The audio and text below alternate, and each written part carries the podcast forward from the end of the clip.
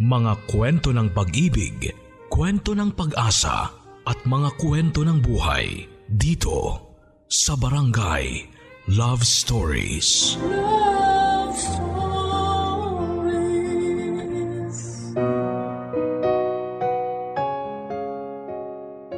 Kapag nawawala ng direksyon ang buhay natin, palaging may isang tao na darating para tulungan tayong umahon mula sa pagkakalubog. Pero hindi sa lahat ng oras ay pwede natin silang kapitan. Dahil ang buhay natin ay palaging may limitasyon. Ikaw kapuso, makakaya mo bang magpatuloy mabuhay kahit na hindi nakasama ang taong mahal mo? Life is unfair. At madalas yon mapatunayan kapag naiiwan na tayo ng mahal natin sa buhay. Yung pag-iwan at pag-alis nila na wala ng balikan.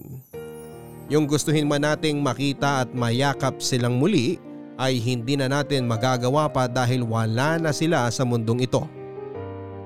Ang sulat na ating babasahin para sa Sabado na ito ay pinadala ng ating kabarangay na si Jake. Isang lalaki na muntikang mapariwara ang buhay dahil sa mga taong nakapaligid sa kanya na pilit na humihila sa kanya pababa. Si Jake na buong akala niya ay wala nang saysay ang buhay niya sa mundong ito. Pero nang dahil sa isang babae na dumating sa kanyang buhay, magbabago ang lahat sa kanya pati na ang kanyang sarili. Pero hindi magiging madali ang lahat para kay Jake at sa babaeng napili ng kanyang puso para mahalin. Marami silang mga pagsubok na pagdaraanan.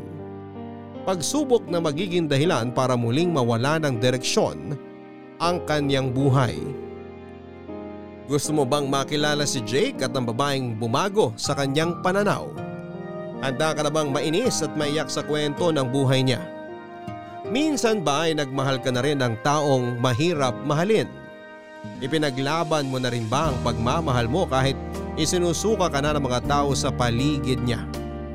O binitawan mo na lamang siya at pinalaya ang sarili mo? Si Jay kaya Naging masaya kaya siya sa desisyon na pinili niya para sa kanyang sarili.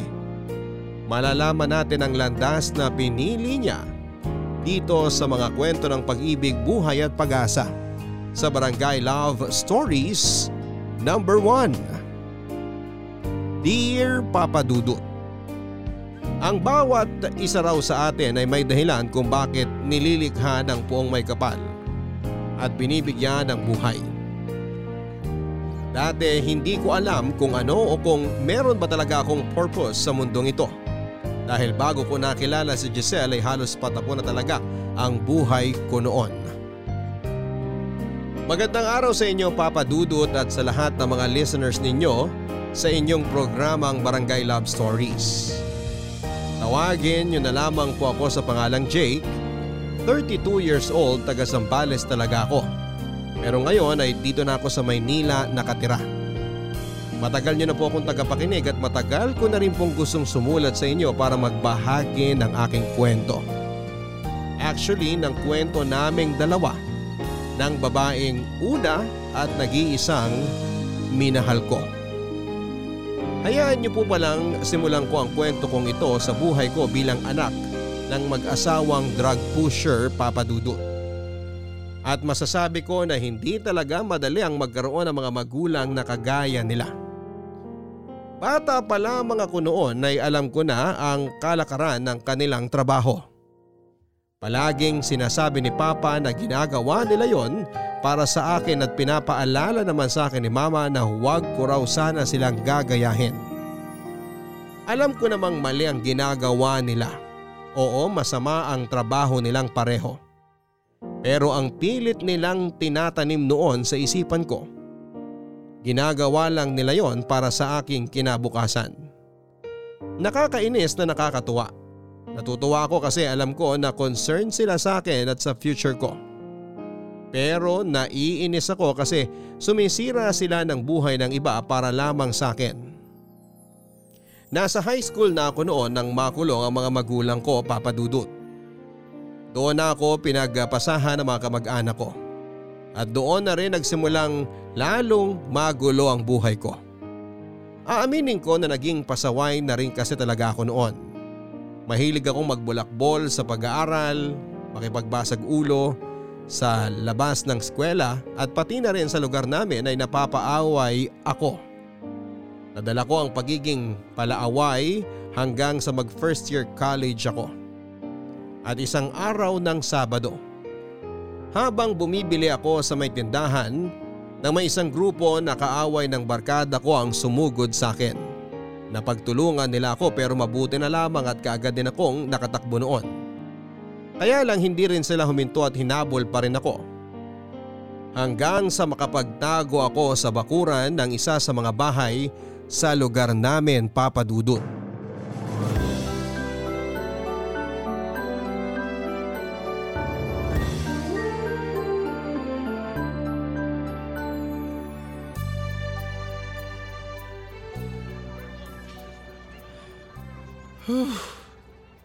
Buti na lang umalis na sila. Hoy! Anong ginagawa mo dyan sa bakura namin? Ha? Uh, uh, wala. We, hindi nga. Parang may pinagtataguan ka eh. Teka, yun ba yung mga lalaking tumatakbo? Hoy! Nandito sa bakura namin yung magnanakaw na hinahanap nyo! Uy, Bumalik miss, sandali dito! lang. Hindi ako magnanakaw. Ano ka ba? Huwag ka nang sumigaw dyan. Please. Alam ko namang hindi ka magnanakaw. Binibiro lang talaga kita. Tsaka, nakalayo na rin yung mga humahabol sa'yo. Kaya pwede ka nang umalis dyan sa tabi ng kulungan ng aso namin. Pasalamat ka, dinala siya ng papa ko sa veterinaryo ngayon. Kasi kung hindi, naku, wala ka ng ibang pwedeng pagtaguan kasi kami na ang may pinakamalaking bakuran dito. Teka, ang dami ko na palang nasabi, no? Halika na nga, pumasok ka na lang dito sa loob ng bahay namin. Ah, ako? Papasok dyan sa loob ng bahay nyo? Oo, gamutin natin yung mga sugat sa mukha mo, Jake.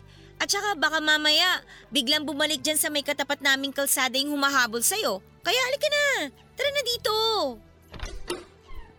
Ah, okay. Sige. Upo ka na lang dyan sa sofa. Kukuha lang ako ng panggamot sa mga sugat mo. Salamat.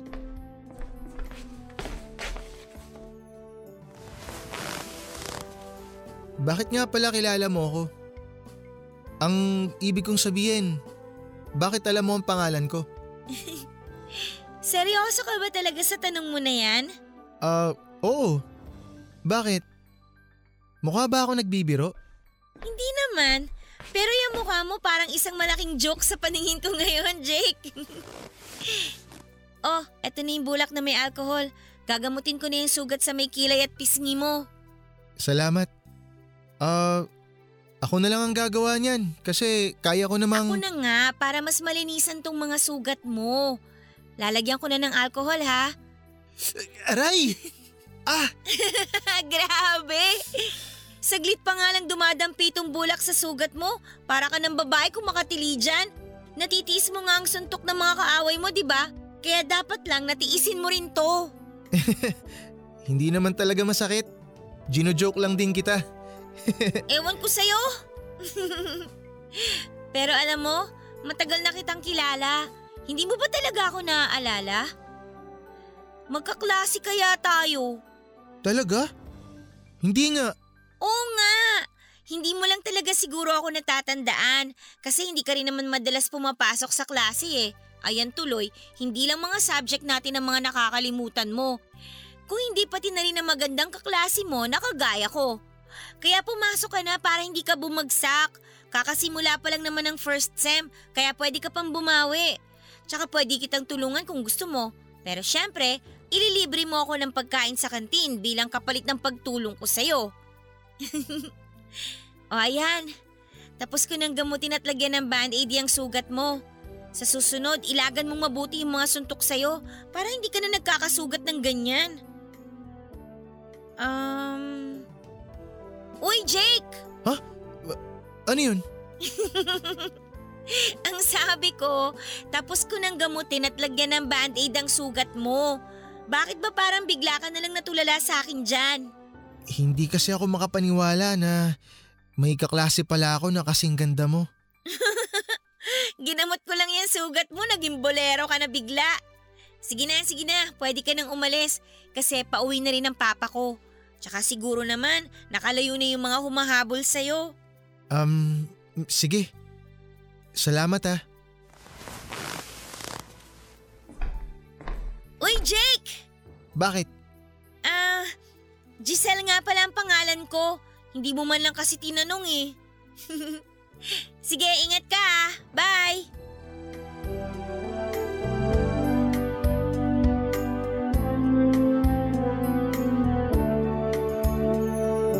Papadudot yun po ang unang pagkakataon na may taong nagmalasakit at naging mabait sa akin.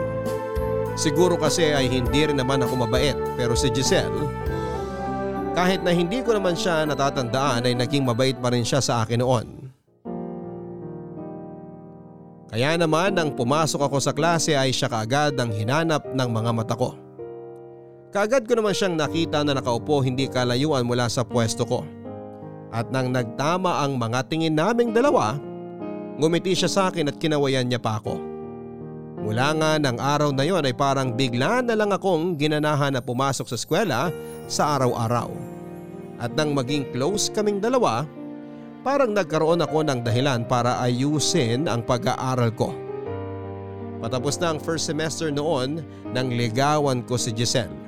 At sa awa ng Diyos, sinagot niya rin naman ako. Kaya pagpasok ng unang buwan ng second semester namin sa college, mas lalo akong ginanahan na mag-aral. Malaki nga rin talaga ang nagbago sa buhay ko noon papadudot. Nang dahil kay Giselle. Bukod sa inayos ko ang pag-aaral ko ay umiwas na rin po ako sa mga masasamang bisyo at barkada.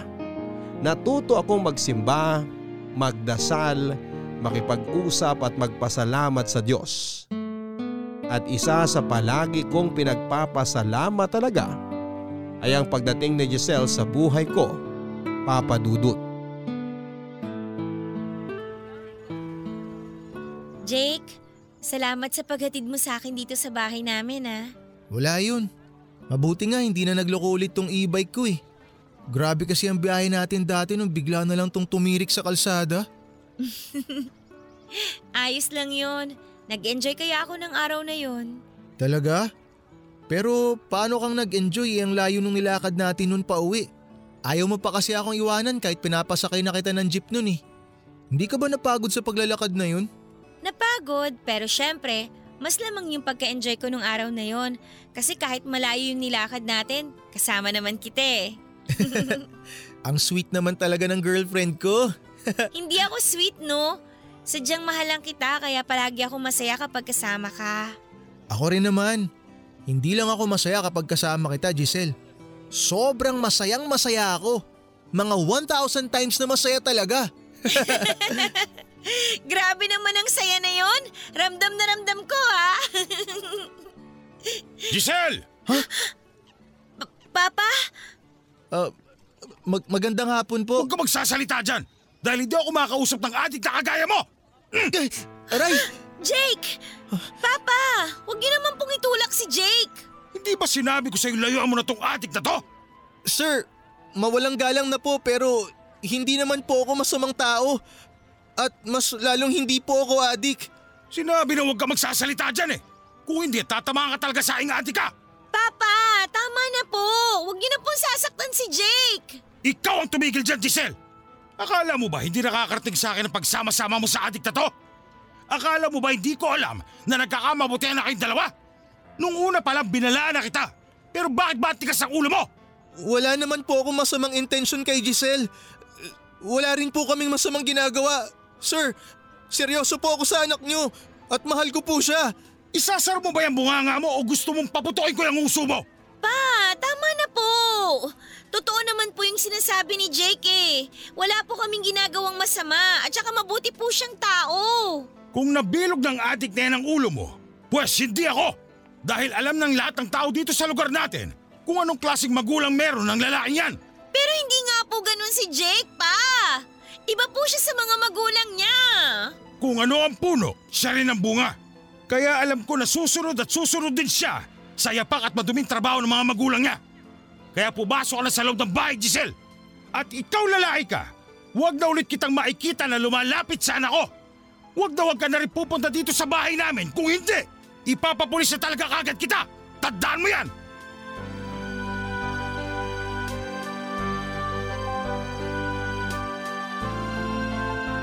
Papadudot alam talaga sa lugar namin noon na nakakulong ang mga magulang ko dahil sa pagbebenta nila ng ipinagbabawal na gamot. Kilala rin ako sa amin bilang basagulero at mahilig masangkot sa mga away kalsada noon. Pero nang makilala ko nga si Giselle, lalo na nang maging girlfriend ko na siya ay pilit kong binago ang buhay ko. Inayos ko po ang lahat sa sarili ko lalo na sa pag-aaral ko.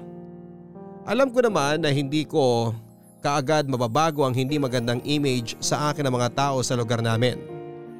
Pero nakakalungkot lang talaga na hindi man lang nila ako binibigyan ng pagkakataon na magbagong buhay. Lahat naman ay pwedeng magbago. At kahit gaano kabaliko ang naging landas ng isang taong naligaw, pwede siyang matuto na hanapin ang tamang daan na para sa kanya. Pilit ko yung ginawa noon papadudot. Pilit kong inayos ang buhay ko. Habang sila naman ay pilit pa rin akong inilulubog sa malalim na putikan. Barangay Love Stories. Barangay Love Stories. Ang mga Kapuso shows mapapanood at mapapakinggan din abroad via GMA Pinoy TV, GMA Live TV, at GMA News TV channels. Para mag-subscribe, visit www.gmapinoytv.com. Follow us at GMA Pinoy TV on Facebook, Twitter, Instagram, YouTube, Viber, and TikTok for the latest updates on Kapuso programs, artists, events, promos, and more. Salamat, Kapuso! Barangay Love Stories. Barangay Love Stories. Papadudot mula ng araw na yon ay hinatid sundo na si Giselle ng papa niya mula sa school hanggang sa bahay nila. Kaya sobrang bihira na kaming magkita o magkausap na dalawa. Sa kantina lang talaga kami nagkakasama noon kapag oras ng break namin. Dahil kinuha na rin ng papa niya ang kanyang cellphone. Sobrang hirap talaga ng sitwasyon namin noon. Dahil para bang lahat ng tao sa paligid namin ay pinaghihiwalay kaming dalawa. Wala naman talaga akong masamang intensyon sa kanya papadudot. Mahal ko si Giselle at seryoso ako sa relasyon naming dalawa. Hanggang isang araw ng Sabado. Nakatanggap ako ng text mula sa best friend niyang si Ruby na kasama niya raw si Giselle na gusto makipagkita sa akin. Nagawa niya raw itakas saglit si Giselle dahil nakiusap daw ito na tulungan kami na muling magkita. Hindi na ako nagaksaya ng panahon at kaagad kong pinuntahan ang address na ibinigay niya sa akin papadudot.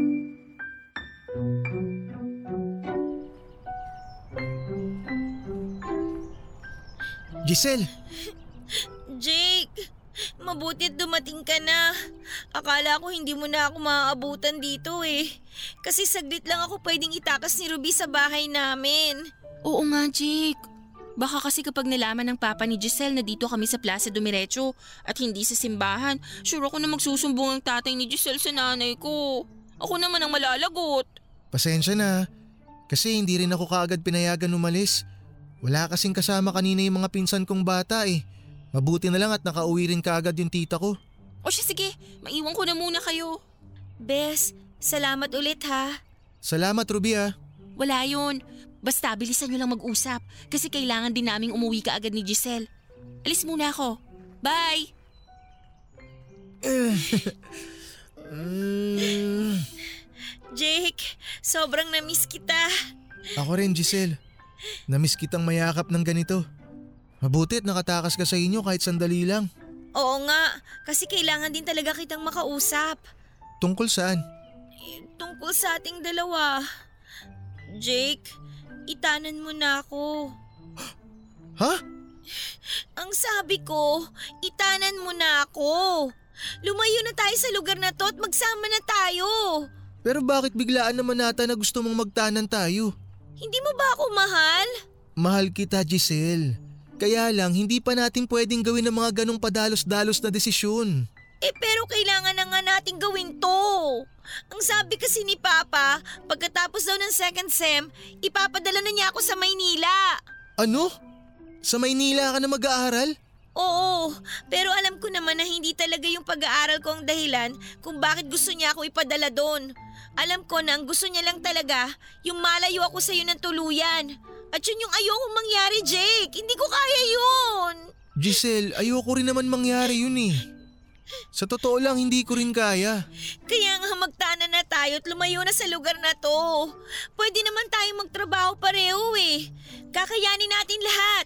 At alam ko na kahit hindi tayo nakapagtapos ng pag-aaral, pwede maging maayos ang buhay natin. Basta magtutulungan tayong dalawa. Pero Giselle, hindi kasi ganun kadali yun. Kala ko ba mahal mo ko? Pero bakit ganyan ka? Bakit ayaw mo ako ipaglaban? Bakit ayaw mong ipaglaban ang pagmamahala nating dalawa? Hindi naman sa ayokong ipaglaban ka.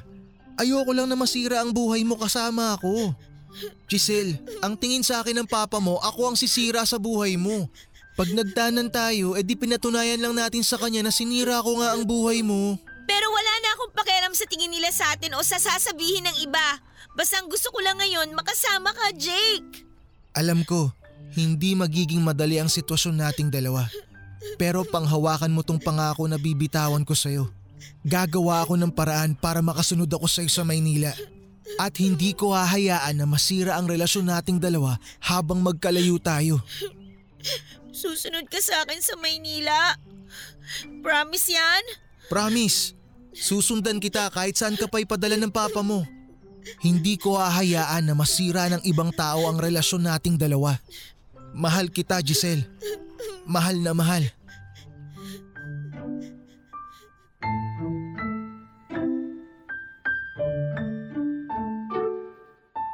Papadudod sa totoo lang ay gusto ko rin talagang gawin noon ang gustong mangyari ni Giselle na magtanang kaming dalawa.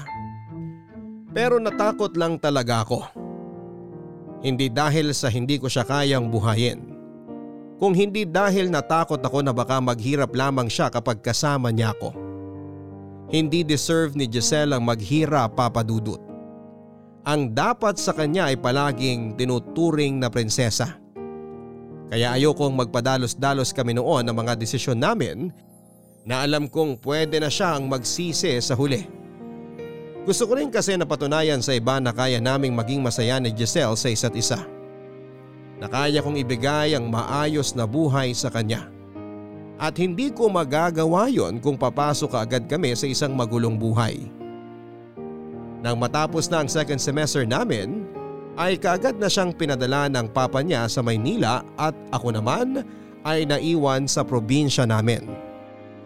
Pero dahil may cellphone na ulit siya noon ay nagagawa na naming mag-text at matawagan ang isa't isa.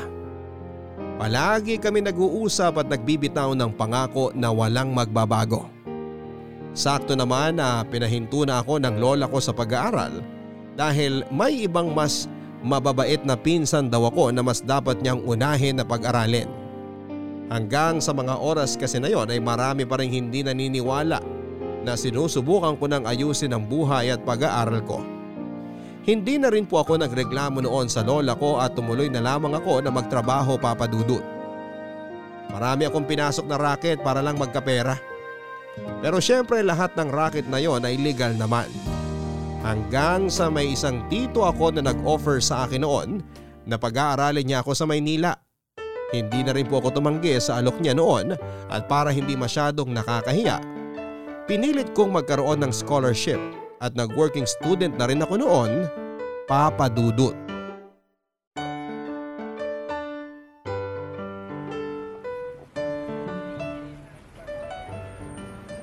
Hi Giselle! Jake! Naku! Jake, ikaw nga! Ikaw nga talaga yan! Payakap nga ako! Ay, eh, teka! Sorry, sorry, pero hindi ako si Jake. Namamalikmata ka lang ata. Nagkakamali ka ng niyayakap mo. Ibang tao ako, Giselle. Eto naman, ang aasar pa! Aray! Ang sakit ng hampas mo ha? Pero huwag ka nang umiyak dyan. Dahil ako nga talaga to. Hindi ka nananaginip lang, Giselle. Grabe, hindi talaga ako makapaniwala. Maniwala ka na kasi nahampas mo na nga ako ng malakas at nayakap ng mahigpit eh. Namiss lang naman kitang yakapin. Ako rin Giselle. Sobrang namiss kita. Lalo na yung mga yakap mo sa akin. At tong malambot mong mga kamay.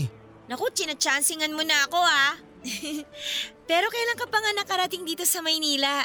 Nung isang araw lang. Kasabay ko ring lumuwas dito yung tito ko.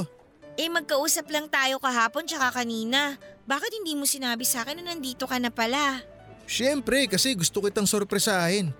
Kaya nga kahit naligaw-ligaw na ako kanina papunta rito, pinigilan ko pa rin yung sarili ko na tawagan ka eh. Ang hirap palang hanapin itong university nyo no? Pero grabe, ang laki pala talaga nito. Tsaka halos lahat ng mga estudyante na lumalabas dito sa gate kanina, nag iinglishan eh. Oo, marami talagang pasosyal dito. Nakakaloka nga kasi minsan hindi ko na sila masakyan eh.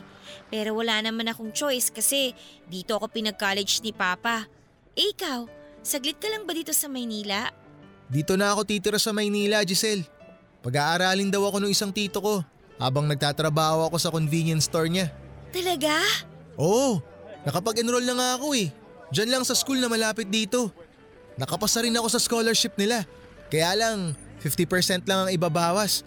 Kaya kailangan ko pa rin mag-working student para hindi naman nakakaya dun sa tito ko nagagastos para sa pag-aaral ko. Grabe! Nakakatuwa naman yan, Jake! Ibig sabihin, matutupad na talaga natin ang mga plano at pangarap natin! Oo. At ito na ang simula ng mga pagtupad natin sa lahat ng mga napag-usapan natin sa cellphone. Um, Jake, thank you talaga. Oh, thank you saan? Eh kasi, tinupad mo yung pangako mo na susunod ka dito sa akin sa Maynila. Ako nga ang dapat magpasalamat sa iyo eh. Kasi kahit halos isang taon tayo nagkalayo, hindi ka bumitaw sa relasyon natin. Kaya salamat Gisela, sobrang mahal na mahal kita.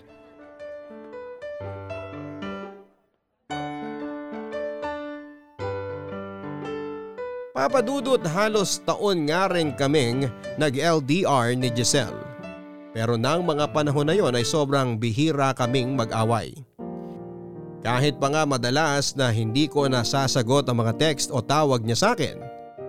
Palagi niyang sinasabi na ayos lang yon at naiintindihan niya na busy ako sa pagtatrabaho. At ang sorpresahin ko nga siya sa habang naghihintay ako sa may labas ng malaking university kung saan siya nag-aaral ay nakita ko na naiiyak siya sa sobrang tuwa lalo na nang marinig niya na hindi na kami muli pang magkakalayo. Medyo maluwag na rin sa kanya ang papa niya noon, Papa Dudut. Hindi naman kasi nito alam na nasa Maynila na rin ako at nagpupursiging makapagtapos ng pag-aaral. Halos ilang oras na nga lang ang tulog ko noon para lang mahati ang oras ko sa pag-aaral, pagtatrabaho at kay Giselle. Pinakamaliit na nga ang oras na naibibigay ko kay Giselle noon pero ayos lang yon sa kanya. Dahil alam naman niya na lahat ng ginagawa kong pagsusumikap noon ay para maabot ko ang pangarap ko na para sa aming dalawa. Papadudot dahil nga kitang kita sa effort ko noon na ang pagpupursige ko na makapagtapos ng pag-aaral. Natuwa ang tito ko sa akin at binigyan niya ako ng motor. Nung una ay ayoko pang tanggapin dahil nahihiya talaga ako. Sa totoo lang kasi kahit may part-time job ako at scholarship, malaki pa rin ang nagagastos niya para sa akin. Mabuti sana kung ako lang ang pinag-aaral niya. Pero may dalawa pa siyang anak na pinag-aaral sa high school. Kaya alam ko na marami rin siyang gastusin talaga. Pero dahil naging mapilit siya sa pagbibigay ng motor sa akin at para hindi na raw ako mahirapang mag-commute papunta ng school at sa mga dinideliver ko na order mula sa store nila, tinanggap ko na rin ang ibinigay niya sa akin. Malaki talaga ang pasasalamat ko dahil sa pagtulong sa akin ng tito ko. Ang sabi niya, malaki lang din daw ang tiwala niya sa akin kaya alam niya na hindi masasayang ang lahat ng pagtulong na ibinibigay niya noon. Naging maayos din naman ang relasyon namin ni Giselle Papadudut. Sobrang understanding din kasi talaga ng girlfriend ko. Wala na akong ibang mahihiling pa noon kung hindi ang tuloy-tuloy na pagtatapos naming dalawa ng pag-aaral. Kaya lang syempre hindi pa rin pwedeng hindi dadaan sa pagsubok ang isang matibay na relasyon papadudot. Jake! Sandali! Jake, sabi ng sandali lang eh. Huminto ka nga muna sa paglalakad mo. Jake, ano ba? Ay, bakit ka ba sunod na sunod sa akin? Eh bakit ba nagagalit ka? Hindi nga ako galit Giselle. Talaga? Eh bakit pinagtataasan mo ako ng boses at kunot na kunot pa yung noo mo? Ewan ko sa'yo. Uuwi na nga lang ako. O sige, di umuwi ka. Umuwi ka nang hindi natin pinag-uusapan o inaayos kung ano man yung problema mo na hindi ko alam. Hindi mo alam? Sigurado ka, Giselle? Oo, dahil wala naman akong kahit anong ginawang kasalanan sa'yo. Ikaw lang tong bigla na lang nag-walk out nang makita mo kami ng mga kaklase ko na magkakasama. Tinawag kita pero tinalikuran mo lang ako at nagpahabol ka hanggang dito sa may likod ng university namin. Hindi ko naman sinabing sundan mo ako ah. Ano ba kasing problema mo, Jake? Bakit hindi mo na lang ako diretsuhin? Gusto mo talagang malaman? Oo nga, kasi nga ayoko nag-aaway tayo ng ganito. Tapos hindi ko pa alam kung anong pinagsusungit mo dyan. Para kang babae na bigla na lang nagkaroon ng regla. Hindi ako nagiinarte lang, Giselle. Naiinis ako kasi ang yayabang ng mga kaklase mo. Lalo na yung Bernard na yon. Oh, bakit naman sila nadamay dito? Akala mo ba hindi ko alam na minamaliit nila ako? Na pinagtatawanan ka nila dahil boyfriend mo ako? At akala mo ba hindi ko napapansin na may gusto sa'yo yung Bernard na yon? Jake, sinabi ko na naman sa'yo dati pa, di ba? Wala akong pakialam sa iisipin o sasabihin ng iba tungkol sa relasyon nating dalawa. Wala rin akong pakialam kung ano man ang tingin nila sa'yo. Kasi hindi naman nila mababago na ikaw yung boyfriend ko at ikaw lang ang mahal ko. Hindi mo kasi ako naiintindihan eh. Alam ko naman simula pa lang na hindi talaga tayo bagay. Lalo na kapag nakikita ko kung gaano kasosyal yung mga kaklase mo na lagi mong kasama. Eh pero bakit ba kailangan mong intindihin ng ibang tao? Wala naman silang kinalaman o may tutulong sa relasyon nating dalawa eh. Ikaw at ako lang to, wala nang iba. Nasasabi mo lang yan kasi wala ka sa kinatatayuan ko. Hindi ikaw yung takot na takot na maagaw sa kanya yung taong mahal niya. Eh bakit ba natatakot ka? Wala ka bang tiwala sa akin? Hindi ka na ba naniniwala na mahal kita? May tiwala naman ako sa'yo at alam ko na mahal mo ako. Pero wala akong tiwala dun sa mga nakakasama mo. Lalo na dun kay Bernard. Kasi alam ko naman na may gusto siya sa'yo eh. Tsaka pa simple siyang pinopormahan ka. At wala akong pakialam kung may gusto man siya sa akin o wala. Dahil ikaw nga yung mahal ko. Ikaw lang. Please naman, Jake. Alisin mo na kung ano man yung mga insecurity na nararamdaman mo sa mga nakakasama ko sa school. Huwag mong maliitin ang sarili mo. Magtiwala ka naman sa akin oh, kahit konti lang. Mahal kita at hindi kita ipagpapalit kahit kailan. I'm sorry. Pasensya ka na, Giselle. Shh, huwag ka na mag-sorry. Naiintindihan kita. Basta ito ang tandaan mo. Hindi kita iiwan. At kahit kailan, wala ring sino man ang makakapalit sa'yo dito sa puso ko.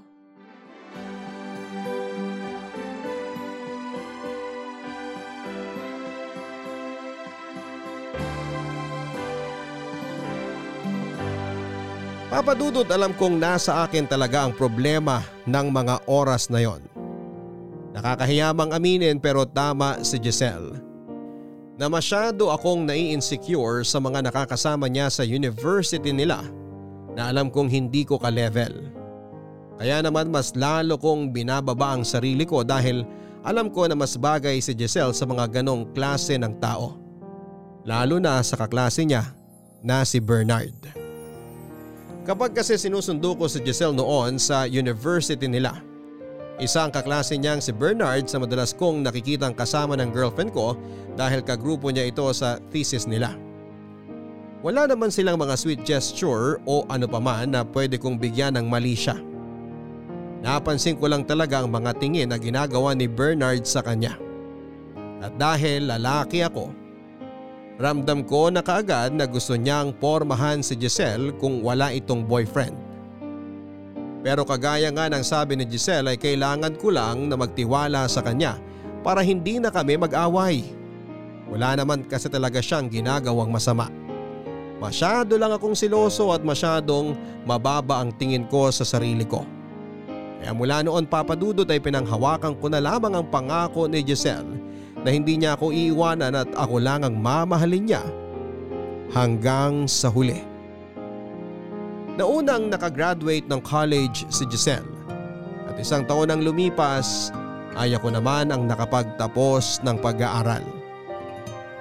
Nagkaroon kaagad ako ng full-time job kung saan ay mas malaki na ang kinikita ko na pera. Doon na rin ako naglakas ng loob na magpakilala sa papa ni Giselle bilang boyfriend niya. Hindi naging madali ang lahat pero hindi na ako nagpatalo sa pananakot at pagbabanta ng papa niya sa akin. Pinatunayan ko sa papa niya na mali ang pagkakakilala nito sa akin at nagawa ko yon papadudot.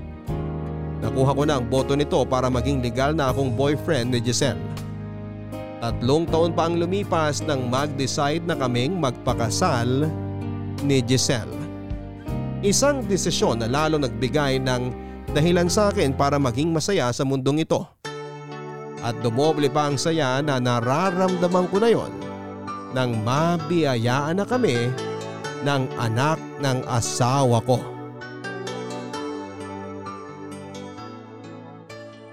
Ay, grabe. Nakauwi na rin sa wakas lahat ng bisita. At nakatulog na rin si baby sa crib niya. Mabuti naman. Kasi ang taas ng energy niya sa buong araw na celebration natin para sa first birthday party niya. Kaya nga eh. Pero grabe, nakakapagod talaga ang araw na to. Sinabi mo pa. Hindi nga ako makapaniwala na naging successful ang paghahanda natin para sa first birthday ni baby. Akala ko talaga kukulangin yung mga pagkain kanina eh. Sabi naman kasi sa'yo eh, magkakasya yung perang binadget natin. Kaya mabuti na lang talaga, hindi natin tinanggap yung pera na binibigay sa atin ni Papa at ng tito mo para nga dito sa birthday party na to. At hindi magiging successful ang lahat kung hindi dahil sa iyo, Giselle. Ano ka ba? Dalawa tayong nagplano at nagtulungan na ayusin ang budget para sa araw na to. Kaya tayong dalawang dahilan kung bakit successful ang birthday party ni baby. Sa bagay, tama ka dyan sa sinabi mo. Pero alam mo kung ano yung pinakamatagumpay na parte ng buhay ko? Ano? Yung araw na kinasal ako sa'yo. Ito ng mga asawa ko, nambobola pa talaga. Hindi kita binobola, Giselle. Seryoso ako sa sinasabi ko. Ay, alam mo, minsan, napapatulala na lang ako sa langit. Tapos biglang mapapangiti na parang baliw. ha? Bakit naman? Wala lang. Hindi ko lang kasi ma-imagine na pwede pala mangyari ang lahat ng to. Pwede rin pala ako maging ganito kasaya. Bago kasi kita nakilala, halos patapon na ang buhay ko nun eh. Siguro nga kung hindi naging tayong dalawa, baka nagkatotoo na yung sinabi ng papa mo noon tungkol sa akin. Baka tuluyan ko nang sundan ng yapak ng mga magulang ko na maging drug pusher. O kaya hindi naman, baka nalulung na rin ako sa masamang bisyo. Naging drug addict na rin ako. Pero hindi naman nangyari yun, di ba? Kaya huwag mo nang isipin yun. Hindi yun nangyari kasi dumating ka sa buhay ko. At nang dahil sa'yo, nagkaroon ng purpose ang buhay ko sa mundong to, Giselle. Kaya, thank you ah. Thank you kasi pinapasok mo ako sa mundo mo. Thank you kasi hindi ka natakot sa akin. Hindi tulad ng ibang mga tao sa paligid ko.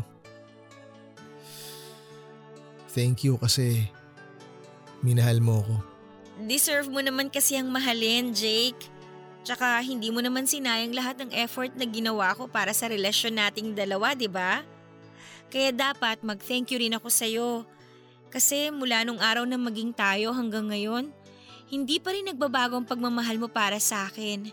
At kahit kailan hindi yun magbabago, tandaan mo yan. Kasi ikaw na ang buhay ko. Kayo ng anak natin. Hindi ko na nga alam kung paano na lang ako kapag bigla kayong nawala sa akin eh. Kapag bigla mo na lang akong iniwan, baka mabaliw ako sa sobrang sakit na mararamdaman ko nun kapag nagkataon.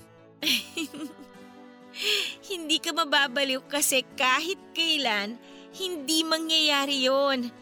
Basta Jake, sabay nating tutuparin ang pangako natin sa isa't isa ha, na walang aalis at mangiiwan sa ating dalawa. Magsasama tayong dalawa habang buhay.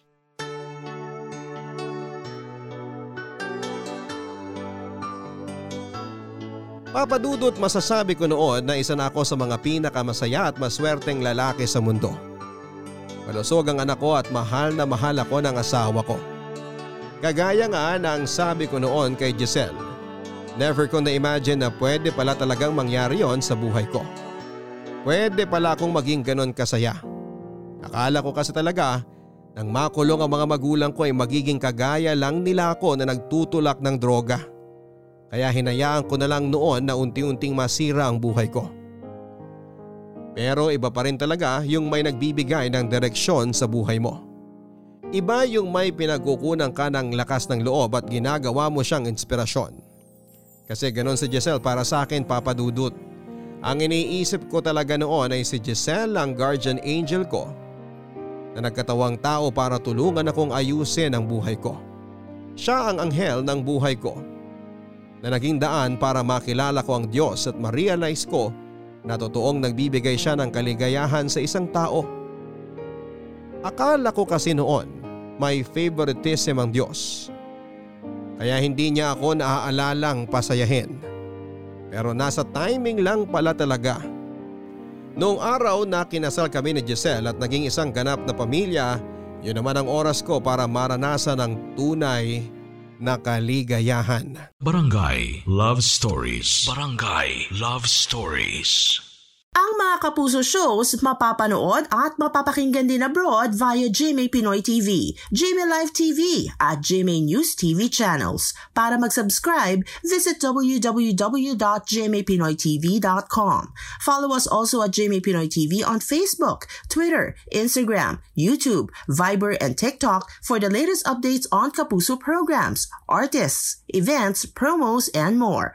Salamat Kapuso! Barangay Love Stories. Barangay Love Stories. Papadudot wala na talaga akong mahihiling pa ng mga panahon na yon. Kung hindi ang makasama pa ng mas matagal si Giselle at ang anak namin. Kapag nga nasa trabaho ako ay kulang na lang ay hilahin ko ang oras para makauwi na ako at makasama ko na ulit sila.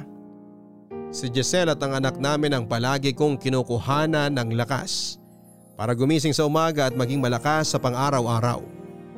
Ang mga plano namin ng asawa ko ang palagi kong sinusundan para hindi ako tamarin sa trabaho. Marami pa rin kasing kaming gustong gawin noon. Marami pa kaming gustong puntahan. Pero sabi nga ni Giselle ay hindi naman daw namin kailangang magmadali dahil wala kaming oras na hinahabol. Pero akala lang pala namin yon papadudot. Akala namin kapag mag-asawa na kami at may anak na, hindi na kami babalikan pa ng pagsubok. Akala namin ay pwede na yung puro saya na lamang at wala nang problema. Pero hindi pala. Dahil may isang pagsubok na darating sa buhay namin. Na ako mismo ay hindi ko alam kung kakayanin pa ba naming malampasan ng mga oras na yon.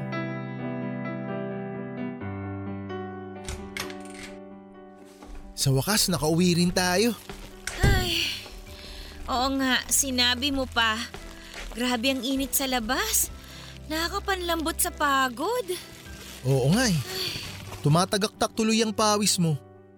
O teka, punasan ko na nga muna tong noot leeg mo. Salamat, Jake. Mabuti na lang pala hindi natin sinama si baby pumunta sa supermarket kanina, no? Baka pati siya na-stress sa init ng panahon. Kaya nga eh. Buti na lang din talaga may mga supermarket na maaga magbukas no? Maaga tuloy nating natatapos ang pamimili natin. Oo nga, nakakatuwa. Anong oras nga pala natin siya susunduin sa bahay ng papa mo? Mga lunchtime siguro. May oras pa naman tayo para magluto ng ulam na dadali natin sa kanila, di ba? Oo, meron pa. Alas 9 pa lang naman ng umaga. Kaya hindi pa natin kailangan magmadaling kumilos. O ayan, napunasan ko na yung pawis sa noo at leg mo. Salamat ulit. Magpapalit muna siguro ako ng damit sa kwarto. O sige, aayusin ko naman sa kusina itong mga pinamili natin. Okay, pasok muna ako sa kwarto ha.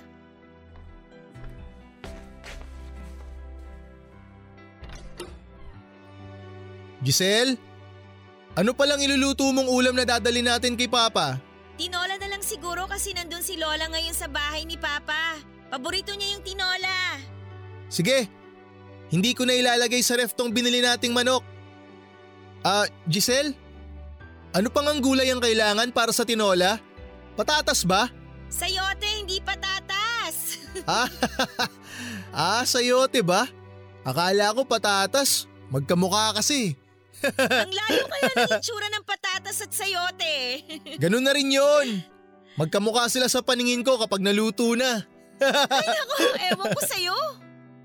Siguro mas okay kung ihahanda ko na yung mga sangkap na kailangan ni Giselle para sa pagluluto ng tinola.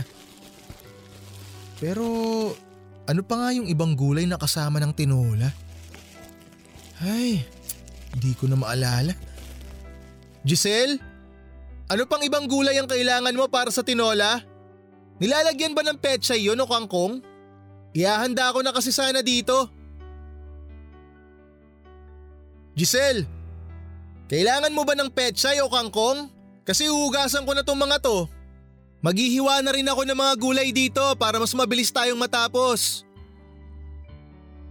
Bakit hindi sumasagot yung asawa ko? Mapuntahan nga sandali sa kwarto. Giselle? Hindi ka pa ba tapos magpalit ng damit? Hindi ko kasi talaga alam kung ano mga gulay ang… Giselle! Ayos ka lang ba? Oo, medyo naninikip lang yung dibdib ko. Halika! Bubuhatin kita! Dadaling kita sa ospital! Baka mamaya kung ano na yan eh! Huwag na Jake. Pagod lang siguro to tsaka baka gawa rin ito ng… Ah, ah, aray ko. Ang dibdib ko. Ang sakit. Teka, gaano ba kasakit? Nahihirapan akong huminga, Jake. Naninikip ang dibdib ko. J- Jake! Hindi, Giselle, dadali na kita sa ospital. Halika, kumapit ka sa akin. Ang sakit ng dibdib ko.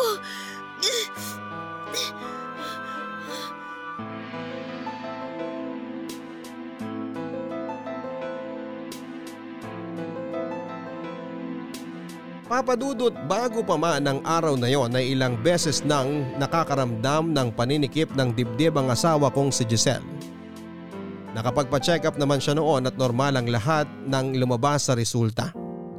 Kaya lang nang umaga na dapat ay tutulungan ko siyang magluto ng tinola na dadalhin namin sa biyanan ko ay iba na ang pananakip ng dibdib na nararanasan niya. Nakita ko ang malalim at mabagal niyang paghinga habang nasa loob kami ng kotse. Kasunod noon ay ang pangingitim ng labi niya at pagtagaktak ng pawis sa kanyang leeg at dibdib. At nang makarating kami sa ospital kaagad kaming inasikaso ng staff at diniretso na sa emergency room si Giselle. Halos dalawang oras sila sa loob habang ako naman ay dalawang oras ding umiiyak at nagdarasal. Tinawagan ko na rin ang papa niya para sabihin ang nangyari at nakiusap ako na sila muna ng lola ni Giselle ang bahala sa anak ko. Nang makalabas na mula sa emergency room ang doktor papadudot ay sinabi niya na na-cardiac arrest daw ang asawa ko at na-revive naman daw nila ito. Kaya lang papadudot, naging mahina na raw ang puso ni Giselle at hindi na stable ang lagay niya. At anumang oras daw noon ay pwede siyang muling ma-cardiac arrest at hindi na mailigtas pa.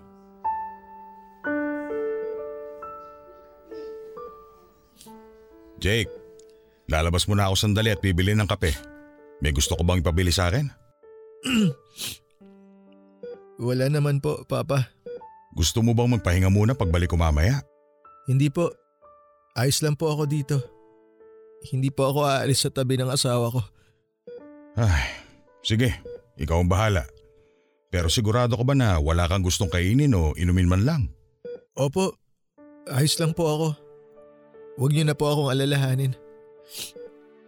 Um, tumawag nga pala ang kapatid ko at sinabi niya sa akin na nandun na siya sa bahay namin kasama ang nanay ko. Pinapunta ko siya doon para dalawa sila magbabantay sa anak ninyo. Salamat po. Jake, nakausap na rin pala ako ng doktor kanina. At sinabi niya na kailangan raw nating ihanda mga sarili natin kasi… Pa, hindi po mawawala sa atin si Giselle. Hindi niya po tayo iiwanan. Naniniwala po ako na lalaban siya. Lalaban siya para sa amin ng anak niya. Sana nga. Sana hindi siya kagad bumitaw. Sige, lalabas na lang muna ako.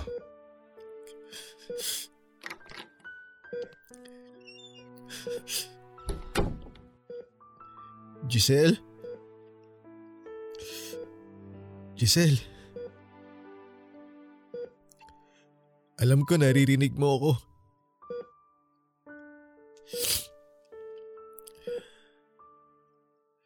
Naalala mo ba yung unang beses na nagkausap tayo? Yung araw na ginamot mo yung mga sugat ko sa mukha? Yung oras na unang beses kitang natitigan?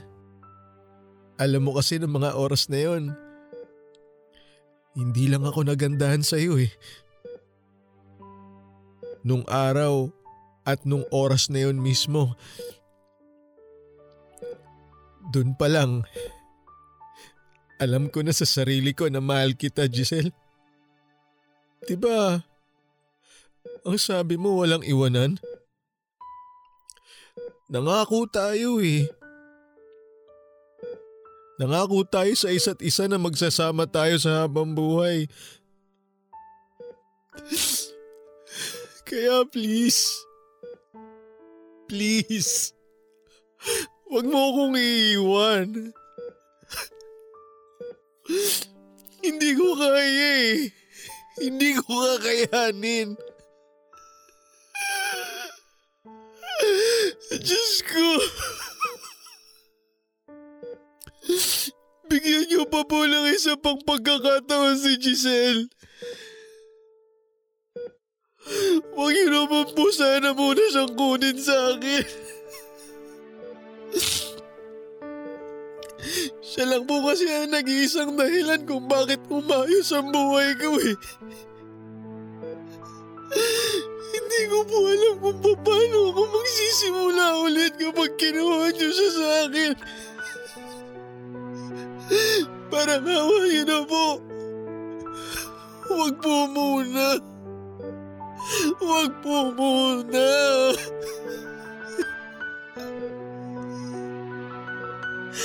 Giselle! Giselle! Jake?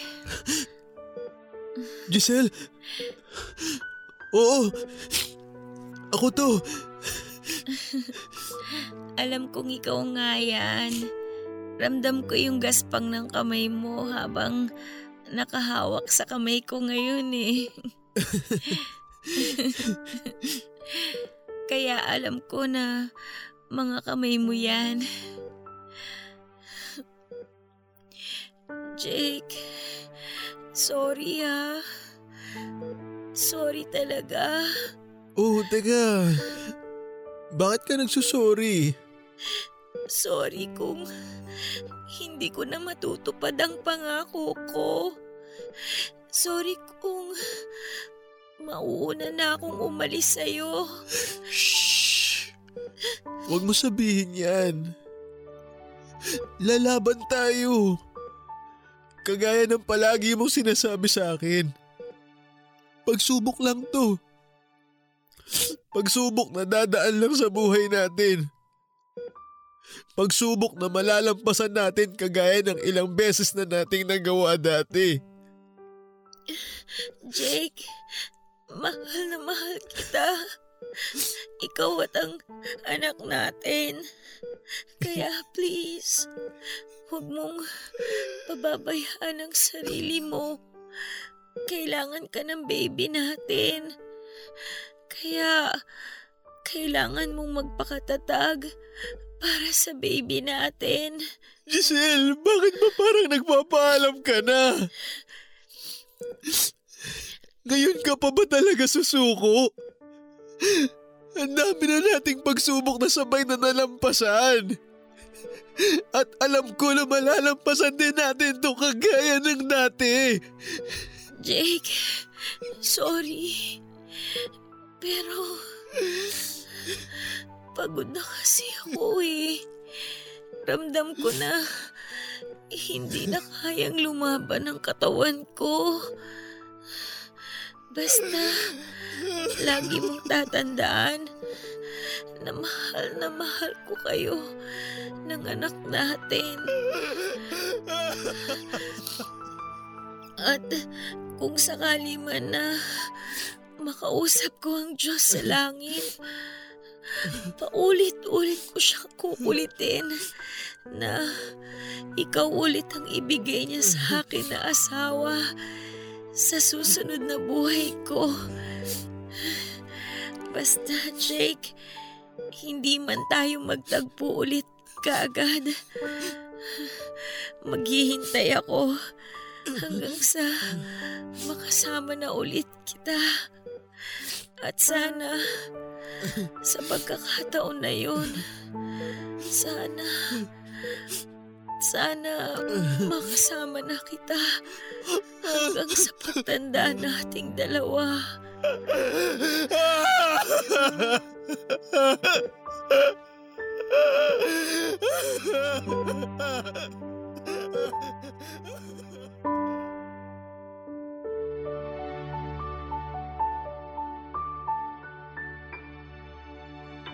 Papadudot ilang beses pa akong nagmakaawa kay Giselle na huwag muna siyang bibitaw.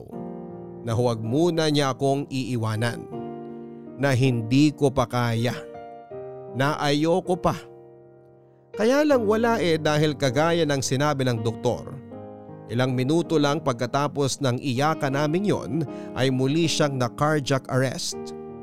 Kaagad na pumasok ang doktor at mga nurse sa loob ng kwarto kasabay ng paghila ng ibang staff sa akin palabas.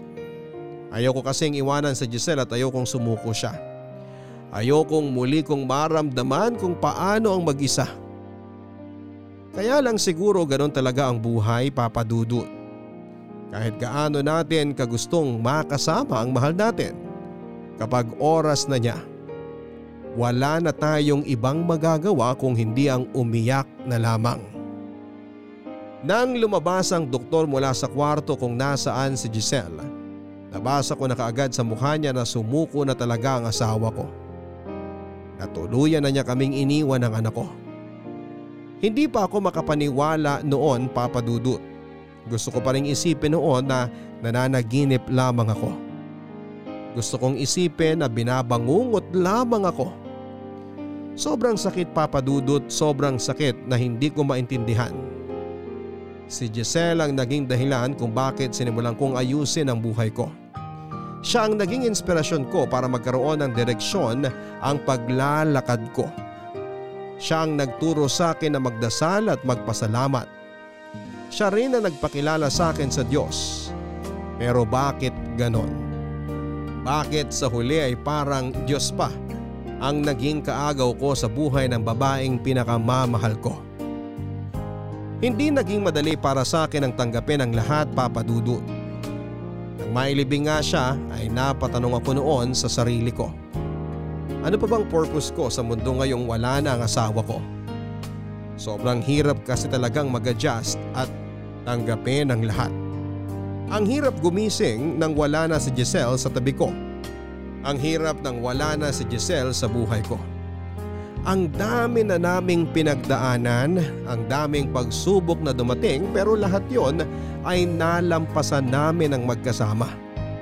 Pero bakit biglang kailangang mang-iwan ni Giselle?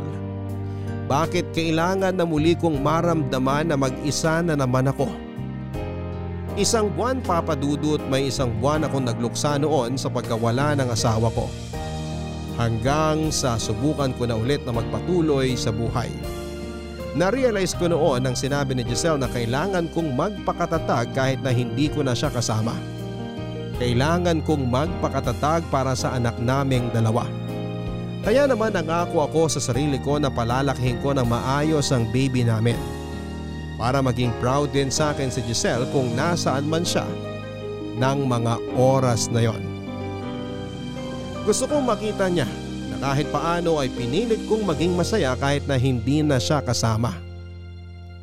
Papadudot maraming salamat po sa pagbabasa ng sulat ko. Alam ko na medyo malungkot ang naging pagtatapos ng liham ko pero gusto ko lamang din pong ipaalam sa ating mga kapuso na masaya ako kahit may tatlong taong ko nang hindi nakakasama ang asawa ko. Masaya ako kahit nauna na siyang umalis sa akin kasi papadudot ng dahil po kay Giselle. Minsan kong naranasan ang totoong pagmamahal. Si Giselle ang nagparamdam sa kauna-unahang pagkakataon na mahalaga ako at may dahilan para manatiling matatag sa mundong ito. Ang inyong forever kapuso at kabarangay, Jake. Maraming maraming salamat po sa kabarangay nating si Jake sa pagbabahagi ng kanyang kwento ng buhay. Grabe ang bigat na hatid ng iyong kwento Jake para sa araw na ito.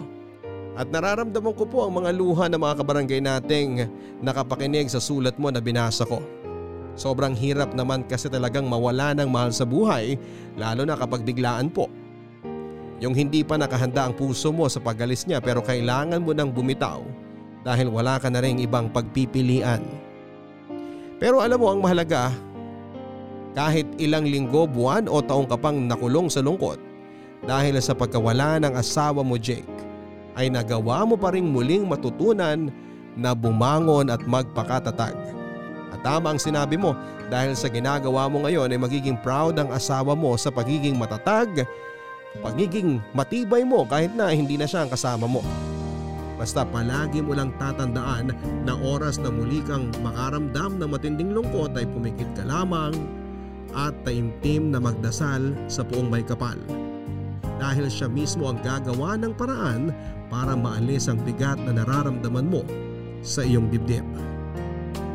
Mga kapuso, tanging pong may kapal lamang ang nakakaalam kung kailan tayo mawawala sa mundong ito. Kaya dapat lang napahalagahan natin ang bawat oras na kasama natin ang mga taong mahal natin sa buhay. Lahat naman kasi tayo ay nakatakdang mawala sa mundong ito sadyang may nauuna lang at may nahuhuli.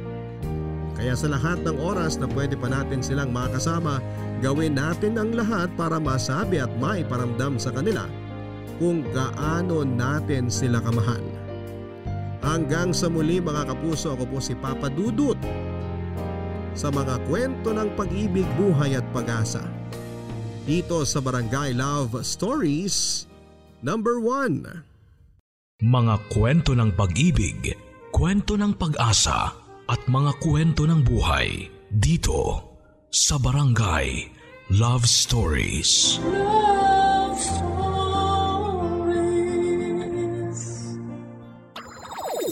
Nagustuhan ng iyong napakinggan? Ituloy yan via live stream sa www.gmanetwork.com/radio.